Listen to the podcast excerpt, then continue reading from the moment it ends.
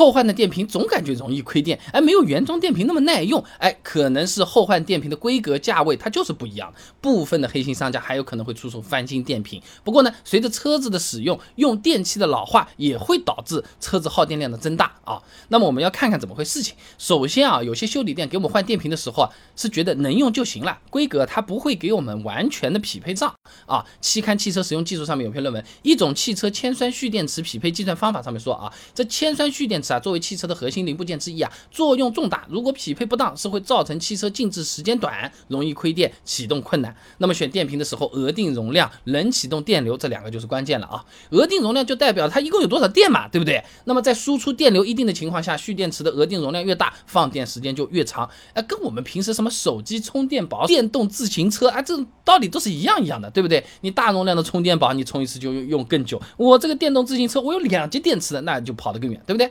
那冷启动电流呢？它是决定了这个电瓶冷启动的能力。如果说新电瓶的冷启动电流低于原装电瓶，那么即使电压和额定容量都满足要求，发动机有可能还发不起来。说人话呢，就是换电瓶的时候，规格参数比原来小，就容易影响电瓶的寿命，使用体验也会变差。千万不要被人家给黑了啊！这就好比你用那个最早的那个 iPhone 的那个充电器给手机，现在的这种 iPhone 去充充，好像还行，就稍微有点久。你把这个充电头插在 iPad 这个什么 Pro 上面去充，你要第二天醒来才能用了，哎，就这种感觉啊。另外呢，就是后换的电瓶，即便规格和原装的是一致，但也有可能价位是不一样的，质保条件是不一样的，寿命也是不相同的。就好比是奥迪和奥拓，听起来都是差不多的，轮子也都是四个的，但开起来感受还是不太一样的，对不对？那市面上的电瓶价格有高有低的。瓦尔塔举个例子啊，瓦尔塔呢，银标系列价格呢是八百到一千两百块钱，黑标就是三百到五百块钱。另外呢，还有一些带自动启停的车子，原装的电瓶还相对会比较高端，会贵一点。那你到修车店里面去，有可能你说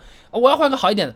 瓦尔塔最有名的换，哎，瓦尔塔里面也有贵和便宜的，哎，千万不要只问牌子啊。吉林大学有篇硕士论文《汽车启停系统建模仿真和验证研究》，上面讲啊，对大多数汽油动力车型而言呢，启停系统包含独立的增强型启动电机、发电机，还有一个寿命更高的 AGM 电瓶啊。他们官网有介绍的啊，瓦尔塔银标啊，AGM 系列都是享有二十四个月的质保的，黑标只有十二个月了。相差一年了啊！简单讲，一分价钱一分货。后换的电瓶感觉不耐用，有可能你换的就的确没有原来那个好啊。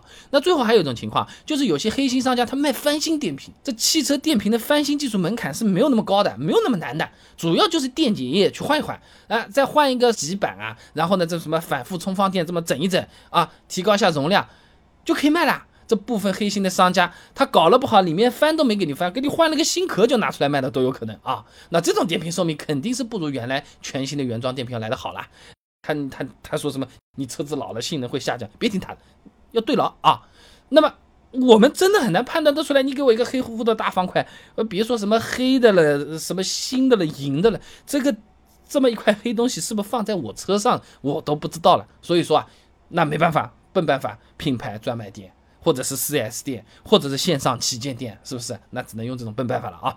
那么除了电瓶本身的原因啊，随着车子的使用年限的增加啊，车子各种电器的耗电量的确它是会比新车更大的，也会造成电瓶没有以前耐用的感觉啊。我们已经排除前面电池的那个黑心商家了啊，那本身是有可能的。期刊汽车维修里面有篇论文《轿车电器设备常见故障及维修注意事项》，上面说啊，现在的电子电器故障约占轿车维修百分之五十了一半了。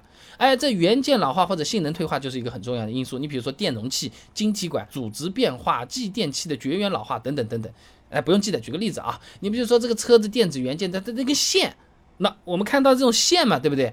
老化了、脱胶了，铜线都裸露在外面了啊，你这种有水啊、水蒸气的作用，它就腐蚀嘛，啊，它电阻就增加了，就不太好用了啊，甚至呃就是更费电了，啊，就是这么个道理。另外呢，车上它有各种各样的电机的，你工作的久呢，这个轴承它会积累大量的这种什么灰尘、污垢，反正就脏。转不动了，或者转起来比原来阻力大了，那那那好了啦，阻力大了嘛，你需要更大的驱动力嘛，你就要更多的电了啦，对不对？和装电脑一样的，你不清灰，轻则费电，重则死机，那一样的道理啊。那最后在车子使用过程中啊，有些车主朋友们是自己加了一些小玩意儿的，行车记录仪、氛围灯、报警器，什么各种各样的什么东西啊。那么他们在熄火之后，呃。能自动关闭，现在基本上都能做到了。但是不是一熄火立刻自动关闭，它可能还是有一个待机时间的。那这个也会增加电瓶的损耗，缩短电瓶的寿命的啊。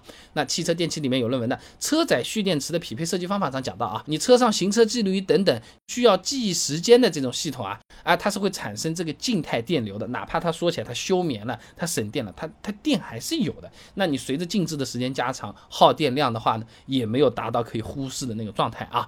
那还有一些记录仪，它有带什么停车监控的，什么推一下碰一下，它又起来了，又可以拍下来了。那相对来说，如果你停的时间比较长的话，它也是更容易耗光电瓶的啊。所以一旦感觉换的新电瓶没有原装的耐用，就不妨排查一下车内额外的用电设备插在那边的有没有，说不定你都不想用它了，它还在那边费电啊。所以总的来讲，后换的电瓶感觉不耐用，有可能是规格品牌的确换差了，还有可能是被商家给黑了，再还有一种是车子旧了，本身也是费点电啊，大概是这么情况啊。那么电瓶要换哦，讲得到挺好，有什么这些问题，我哪能知道电瓶要换？难道就是等这个车子吭一下就停在那边不会动了，我再去换吗？有没有什么征兆告诉我这个电瓶是可以换？我是说我们普通车主朋友啊，老师傅们拿个电表一量就知道了。我家没这个电表，我们普通人怎么能知道我电瓶什么时候换啊？我车子长时间不开，那每天原地怠速这么。转个十分钟，是不是可以把这个电瓶充满？大多数的车子这招可不可行？我换了个新电瓶啊，我洗清一下，熄火之后我直接听歌，我听多久这个电瓶会给我听破啊？